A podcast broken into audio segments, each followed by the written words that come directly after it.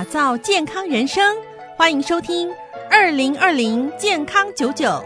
本节目单元由云林县卫生局策划，正声广播公司云林电台制播，欢迎收听。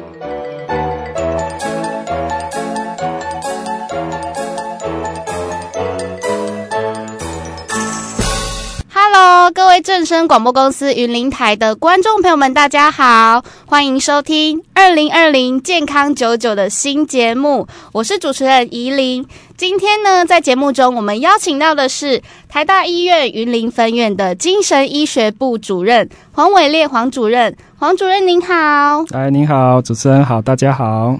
今天邀请到黄主任啊，主要是要跟大家聊一聊啦。相信应该是大多数的人都会遇到的一个问题，就是网络成瘾。没错，今天聊这个网络成瘾啊，因为啊，我们现在每个人可能人手一机，或者是一个人一台电脑，然后看到网络啊，就是会莫名的就有一种无法克制自己，就想要去浏览脸书啊，还是 IG 等等的一些状况。所以今天就是邀请到主任要来跟大家来说明一下，这个网络成瘾到底是不是一种精神病吗？或者是我们要怎么去克服这种想要上网的冲动？首先就要来问主任了，请问主任在我们的门诊上面有遇过呃因为网络成瘾而来看诊的一些患者吗？或者是他年龄层的分布大概是怎么样的呢？是。那现在网络使用真的是非常的方便哈，不管是大家用笔记型电脑啊，或者是用这个手机啊，你要上网真的是很容易。那当然上网哦，就上面会有很多会吸引大家的，诶，大家会好像会越看或者是越玩，好像会越深陷进去的一些主题。当然，我想绝大部分人是都可以做节制嘛，哦，不过确实也有少数的一些朋友啊，诶，会有一点到达无法自拔的一些程度了哈。所以刚刚主持人讲的这个网络成瘾，在我们的门诊说实在是越来越常见哈。我们大概每个月都会看到好几。几位的个案多的时候，其实在我自己个人的门诊，也许到两位数以上都有可能哦。那我自己接触到的呢，大概这个年龄层是大学生最多，应该在我手中呢超过一半了哈，都是大学，有些是研究所的一些同学。那另外啊，当然是比较年轻的，像是中学学生啊，跟已经到这个职场出社会的工作的一些人士有一些。那这个中学生呢，跟家长来一起来的比例是会比较高哦。当然，因为实务上我们要给予做一些治疗，包括心理治疗等等。如果他未满二十岁的话，这当然也都是需要家长的一些同意了哈。对，不过我们认为哈，其实就只就这个门诊看就诊的数字，不见得绝对可以反映说，因为这个议题来困扰的一个民众，实际上这些数目，因为大家会觉得，大家以前有听过，会觉得网络成瘾真的是一个病吗？可能有些人只会觉得是用太多而已嘛，大家不知道这个议题呢，可以来心理或者是医疗的专业来求助。不过实际上呢，这个网络成瘾确实可能造成大家一些生活上啊、社会上的一些问题，所以包括我们的国家政府哈，包括这个世界上蛮多一些组织都是越来越重视这个事情。而且我记得好像在不知道二零几年的时候，我们 WHO 就有把这一个网络成瘾有把它纳入，有一个叫做游戏成瘾的部分，有把它列为一个正式的医学的名词。对对，这个也是最近开始讨论越来越多的一个主题，包括国际的系统或者是美国精神医学会的系统都开始注意哈，就是尤其是网络游戏的玩线上游戏成瘾的，因为这个在各种你在网络的使用当中，那线上游戏呢，大概是一个最鲜明的一个特征。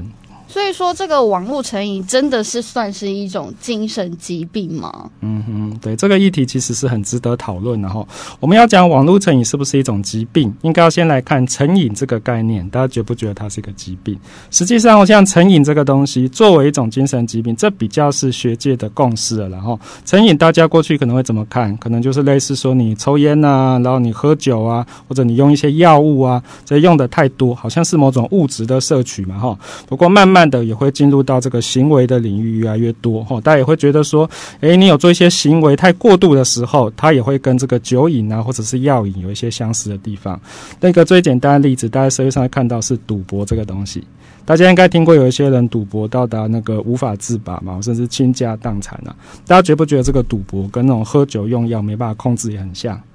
实际上呢，大概就是类似这种赌博的一些行为哦，大家也会觉得，诶，它好像是越来越重要。那网络成瘾也有也有类似的一些现象啊，大家在使用的时候，比如说你玩线上游戏越来越多，你没有办法做控制。当然呢，因为这个网络的使用它很多元嘛，有的时候我们在网络花很多时间，我们在做工作啊，做别的一些事情，所以这种网络成瘾在学界，除了刚才说的这个线上游戏之外，其他的还没有那么一致的被当成疾病来看待。不过其实呢，是有很多的这个证据是支持说，它跟疾病是有一些类似的一个特征的哈。可是我们要怎么去判断说我们要呃，我们到底是不是有网络成瘾这种症状呢？嗯、对，大家说判断这个东西，一定在医疗上，大家会想到是做一些检查嘛，哈。不过在我们精神科或者是广泛这个心理的领域，我们去判断这种成瘾啊或其他疾病是不是存在，主要还是看一个症状或是表现，哈。也就是说呢，它不见得绝对是有一个那种漂亮的检查，像你做什么电脑断层啊，抽个血，一做完就可以告诉大家是不是有成瘾这个病。所以我们还是要去收集大家一些资讯来了解你身心的各种特征，然后，所以网络成瘾呢，大家在就可以看到哦，它有一些比较常见的特征，比如说呢，你花在上网的时间好像越来越多，越花越多，不用网络你会觉得很痛苦。或者说，因为你上网啊，你去影响到别的活动，你没有办法维持学业，没有办法维持工作等等。然后或者是说呢，你上网会影响到你的人际关系跟亲友的一些相处啊。那这些符合的特征如果越多的话，哈，它严重程度越高的话，当然就越有可能符合我们说的网络成瘾的这样的一个概念。哦，就是要从各个哦。各个方向来评断，说看看我们是不是有符合这些的呃迹象啊？是。但是这个网络成瘾啊，是对我们来说。对我们人来说是有危害的吗？或者是它有没有一些负面的效益之类的？是，是对，我想这也是大家很关注的一个议题嘛，哈。也如果说这个网络成瘾，诶，看起来好像它只是去描述一个现象，它没有带来一些冲击，那我们为什么要把它定义为疾病或者是一个要矫正的一个东西呢？实际上呢，它确实会有一些负面的效果。那这个负负面的后果呢，当然你可以分成两个部分来回答。首先哈，光网络成瘾本身就是它的那个网络成瘾的核心的一些特征，它就有一些负面效应啊。像我们刚才说的嘛，你会越越花越多时间，对不对？你这个网络使用一定会占掉这个成瘾的人相当多的时间。那么大家一天就是只有四小时啊，所以你就会排挤掉生活的别的重要活动。像有些人呢，在这个网络上面花很多的力气，他就没有办法好的做工作，维持一些课业，甚至是生活必须的一些食衣住行等等，都受到一些影响。那另外呢，当然每天你坐在电脑前面，你没有活动，你也可能会肩颈酸痛啊，你会眼睛不舒服啊，或者说呢，你在网络世界你花很多力气，那你现实当中跟亲朋好友的接触当然就比较少，就变得比较疏离嘛，所以可能有人际的问题。那这些呢，大家都可以说是网络成瘾比较直接的一些负面的一些后果。当然，除了这个之外呢，还有一些额外的，然后就是网络成瘾本身以外呢，它也可能合并说一些偏情绪的一些困扰，像忧郁的问题可能会会出来，或者有一些人呢，他可能在网络现在待久了，跟现实的人比较没有接触，他的想法可能比较偏激，跟别人就容易起一些冲突。这些特征呢，固然不见得是网络成瘾它的核心症状，可是也可以当成它延伸的某种后果，我们把它视为一种共存的关系，大概是这样。不过刚才医师有说，哎，我们主任有说到说这个情绪的部分，我个人是真的蛮有感受，就是有时候啊，我们划着划着脸书，然后看着别人，哎，怎么过得光鲜亮丽，或者是过得很好，然后自己就会觉得说啊。好像有一点偏向忧郁的一些情绪等等的，是，可是就没办法去克制那种一直想滑、一直想看的那种冲动啊。为什么我们人会有这个网络成瘾的部分呢？是是，这个网络成瘾哦，大家会觉得说上网哦，为什么大家会花越来越多时间？应该是一开始的时候上网确实有一些有趣的，会吸引我们的一些东西嘛。哈，我们可能是被那个乐趣的东西拉进去，可是慢慢的，因为你好像越花越来越多的时间，那个乐趣的感受却不如一开始那么强烈，这就是我们说叫做耐受性的现象发生。所以呢，也就是说，大家会花越来越多的时间在网络上面。那另外呢，大概这个东西哦，大家就有比较多一些生理的一些结构的一些属性，然后除了这个耐受性之外，哈，还有一个现象就是不用网络的时候会觉得很痛苦。另外有用的时候，它虽然好像没有到那么开心，不过它至少给我们一些还算是平衡的一些感觉。可是当没有使用网络的时候，那种乐趣的感受突然掉下来，那这个就类似这种叫戒断现象的一些发生。那这两个现象呢，其实都是有比较强烈的一些脑部的一些基础了哦。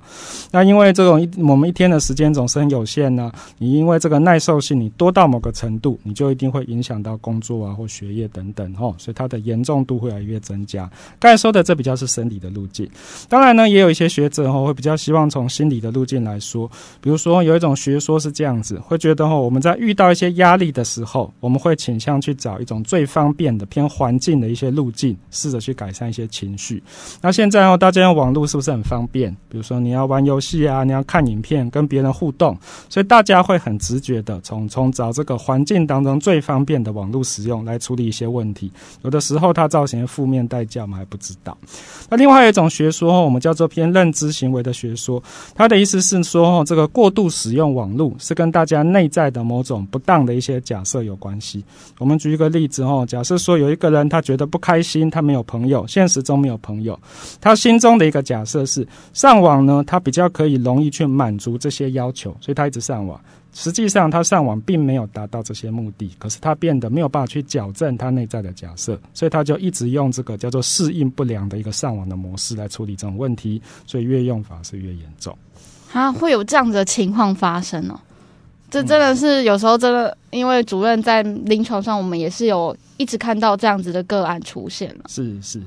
那在谈完我们为什么会有这个网络成瘾的呃原因之后呢，我们就是要来询问说，因为今天我们的主题是叫做“不再迷惘，浅谈青少年的网络成瘾”，我们还是要带入一一些是有关于我们青少年的部分。是。那于青少年的部分呢，想要询问主任的地方是，呃，在我们门诊上面，呃，我们的青少年呢、啊，通常是因为什么状况才才会来就诊呢？嗯哼，对，这里面当然有好几种可能性了哈。当然有一些人哈是自己感觉到，哎，我过度使用网络，花很多时间，它有些坏处，比如说你会影响到课业呀，我每天觉得很疲倦等等的，所以他自己过来门诊求助，有这样的例子。那也有一些人他是家人朋友建议来的啦，比如说他自己也没有很清楚说我现在是什么问题，那我只觉得我现在是怪怪的不对劲而已。不过这种情形大家谈了一阵子后，多半都会比较清楚这个问题点在哪里。另外有一些人是说，哦，就是我们刚才说网络成瘾，它的一个后果，间接的后果是忧郁嘛，对不对？所以有些人呢，他可能是因为这个情绪低潮来的，他来主要来讲他的忧郁问题。可是我们澄清起来呢，发现哦，原来他在忧郁之前，其实有很长的这个过度网络使用的一些现象。哦，就是我们明明是可能情绪有问题，然后到了门诊才发现说，原来最终的根本是因为我用太多网络了。对，有时候会有这样的例子。还是说可以请主任我们来分享一下，在门诊上面有没有一些例子可以请诶来。跟大家分享的嘛，是是，那我们就举一个比较常见的一些情境。那我刚才说我处理的这个族群哈，可能是大学的同学最多嘛哈。那我举一个例子来说，我有协助过一位大学的同学，他原本其实课业成绩是都不错的，不过因为他现实层面遇到一些挫折，就是社团上啊，然后生活感情上面不太顺利，不太容易排解，所以他就自己用玩线上游戏的方式。他一开始是想要舒压，可是呢，他玩线上游戏越玩越多，哎，多到就没办法去上课啦。他自己想停。又停不下来。哦，那这种不由自主的一些改变，其实是会让当事人是蛮辛苦的。他自己其实是知道这样子是不对的嘛。哦，他会觉得说，我也不想要花那么多钱用网络，我也希望我现实的生活跟这个网络的使用得到一些平衡。所以他没有办法控制，其实他是会很自责啊，这个低落的情绪就越来越明显。那我刚才说这位个案呢，他后来就发展出一些忧郁的情形，他会觉得自己没有用啊，对不起家人，有这些负面的想法。不过这种状况如果可以尽早就医的话，其实我们。都有蛮好的方式可以来做改善，可以稍微了解一下我们呃解决的方法大概都是怎么样去协助他呢？嗯哼。其解决的方法大概有好几个层面，然后如果是那个出现我们刚才说的这种，尤其是网络成瘾的现象，我们应该是可以先区分一下它的严重程度，然后我们刚才说的那一个是一个比较极端的，它蛮严重的，而且已经合并这个忧郁的现象出现，这种状况大概你要找心理或是医疗的专业，大概都有一些必要哈。那如果说是治疗的方向，针对这个忧郁偏忧郁的特征，有的时候一些药物会有帮助。网络成瘾本身可能没有特效药，不过我们给予一些心理治疗啊，或建议你行为上家人怎么跟他相处，那这些对他都有帮助。但如果严重度还没有那么高的话，那当然呢，你掌握一些基本的原则，你对这个使用网络呢有一些有效的一些节制，常常就有办法有一些改善。这个自我帮助的一个原则哦，常常是说大家这样想，就是你用网络后，一开始你在用的时候，你对它的期待是什么？网络是可以一个带给你有乐趣的东西，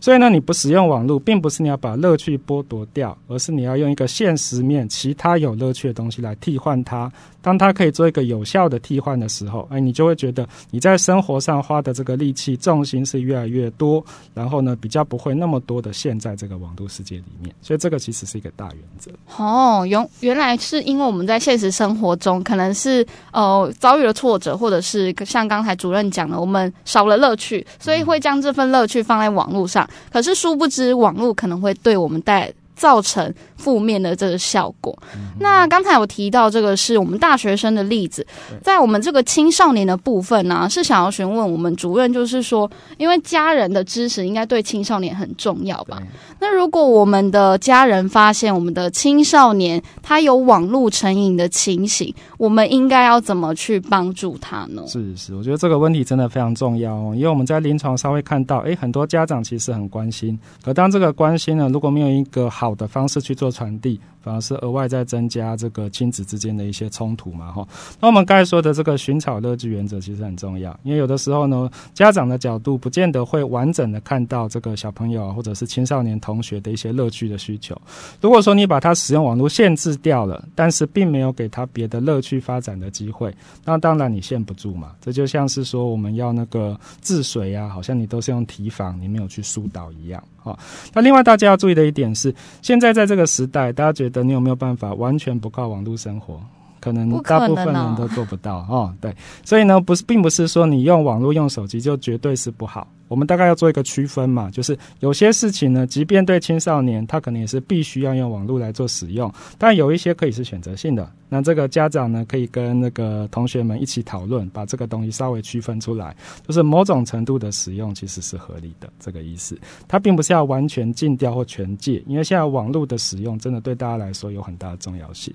那另外有一个东西，大概是最重要的哦。如果说现在是家长、父母，比如说看到这个同学啊，看到这个青少年的朋友。有一些过度网络使用的行为，不要都只用一个批评或责备的方式。如我们刚才所讲的，其实呢，很多这个使用网络的人本身哈，他已经知道自己有一点超过了，所以他是处在一个自责无法控制的状况。如果他自责无法控制，你在外在又得到的都是批评，他整体上就更难平衡了，所以反而会更逃到网络世界里面去。有些人会有这样的例子，这样子反而对后续的就医或治疗其实都是比较不利的。大概我们要去了解他的困难处，给他些正面的回应，这样不止帮助我们的关系变得更好，那也会帮助他更能够去正视这个网络过度使用的问题。我刚才有听到主任的重点，就是要了解他的困难处，然后我们要给予他正向的一些回馈。对。不过有时候我们爸爸妈妈就是，哎，看到我们小朋友他没有写作业，或者是他没有看书，就跑去玩电动游戏，他可能就是一瞬间就开始那个理智线。突然炸裂，还是说断掉？那我们是要怎么好好的跟小朋友沟通呢？对对，那当然，我刚才说的是一个原则性的东西哦，就是现实中你遇到该种刚才我们描述的这种过度使用网络，你已经给他建议啦，或给他一些就是合理的范围，他没办法控制的时候，我相信会有一点生气，这也是人之常情嘛哈。所以，我们并不是说只是同理这个个案本身，其实我们在这个医疗的场域，我们对家长给予一些同理，他常常也是很重要的哈。不过。那如果说家长好好跟孩子沟通，不外乎也就是把握我们刚才说的几个最重要的原则。第一个，它其实是需要某些乐趣的嘛，哈。那第二个呢，网络的使用并不是要全禁，它只要在某个范围以内，我们就把它视为是合理的。只是那个超出超过的部分，我们想一些别的活动来取代它。第三个呢，就是要知道说，孩子本身呢，其实可能已经有试着努力要做某种控制，只是我们不见得看到那么清楚。这部分孩子的努力，其实我们要试着有办法去多了解一点。不然的话，就是有时候我们可能在情绪上来，我们先远离这个情境，等到我们真的心静下来的时候，才能够去好好想想，说不定孩子真的是有试着努力想要把这个网络成瘾的呃坏习惯改掉等等之类的，再来跟他好好的正向沟通。对。那在今天节目的最后啊，我相信大家还是呃听完了这么一大串的这个专访，还是很好奇说我们。民众啊，有没有最后主任可以给予我们一些建议，说要怎么远离这个网络成瘾的方法呢？是是，我想是这样子哦，就是刚刚我们也提到，上网这个东西，它只要在适度的范围里面，它是大部分人生活是必要的嘛，哦，也不见得都一定会造成负面的代价啊。但是如果说是超过那个范围，诶，上网变得越来越难控制，去吃掉生活中其他比较重要、有价值的事情，那就是我们需要留意的事啊，哈。那我们刚才说的，有一些好像是对青少年。少年对比较年轻的朋友，但其实对大部分人大家都是适用的嘛，哈。比如说呢，在我们的现实的实际生活当中，大家一定都需要你有足够的像是意义的、正面的意义的，或者是乐趣的一些来源。当你很充足的有一些选项可以选择的时候，我们如果感觉有挫折啊，或现实中有压力，诶，我们就不见得只想到上网这一种因应的一些做法。那另外呢，就算是某种网络的游戏或者是网络的一些活动好玩，那我们大概也要有一个体会，知道哈，如果我们花的时间过多，它其实是会有吃掉生活其他层面这样的一些代价。那就像我们刚才说这个乐趣的开发哦，我们常常会有一个原则，大家如果你觉得一个东西很好玩，你做久了之后会不会慢慢觉得变无聊？只有一件事情，一般都会嘛。但如果你有好几件事情可以去做一些替换，你往往会比单纯只有一两件事情，比如说只有上网，那带来的开心的感觉是更多元或更平衡。但我们刚才这个讲的是说，问题如果还不算严重，你可以自我控制，你可以自己去做一些斟酌。不过如果已经发现这个上网的问题到自己很难控制的一个程度，诶，带来的这个冲击代价很大，你跟心理啊或者是医疗的专业来做一点讨论，这常常都会是有帮助的做法。哦，原来是这样。就是要我们试着在现实生活当中找到自己可以替代的一些兴趣，来取代我们原本呃闲暇时间都会花来上网的这一个习惯。不然就是我们平常啊，在做工作或者是学业上面，我们要去区分说哪一些事情是要在网络上就要把它完成的，嗯、那其余的时间我们就要放在其他的有兴趣的事情上面，而不是在浸在我们的网络世界里面。是，相信大家也可以脱离这个网络成瘾的这个魔爪啦。如果真的没没办法去克服的话，也没关系，我们就是来到门诊。寻求医师的协助，相信也是可以脱离这个网络成瘾的部分啦、啊。今天就非常感谢我们的主任来到我们节目上面，谢谢，嗯、谢谢，谢谢依林，谢谢大家，祝福大家都可以脱离这个网络成瘾的魔爪。那我们的二零二零健康九九的节目，下次再见喽，拜拜。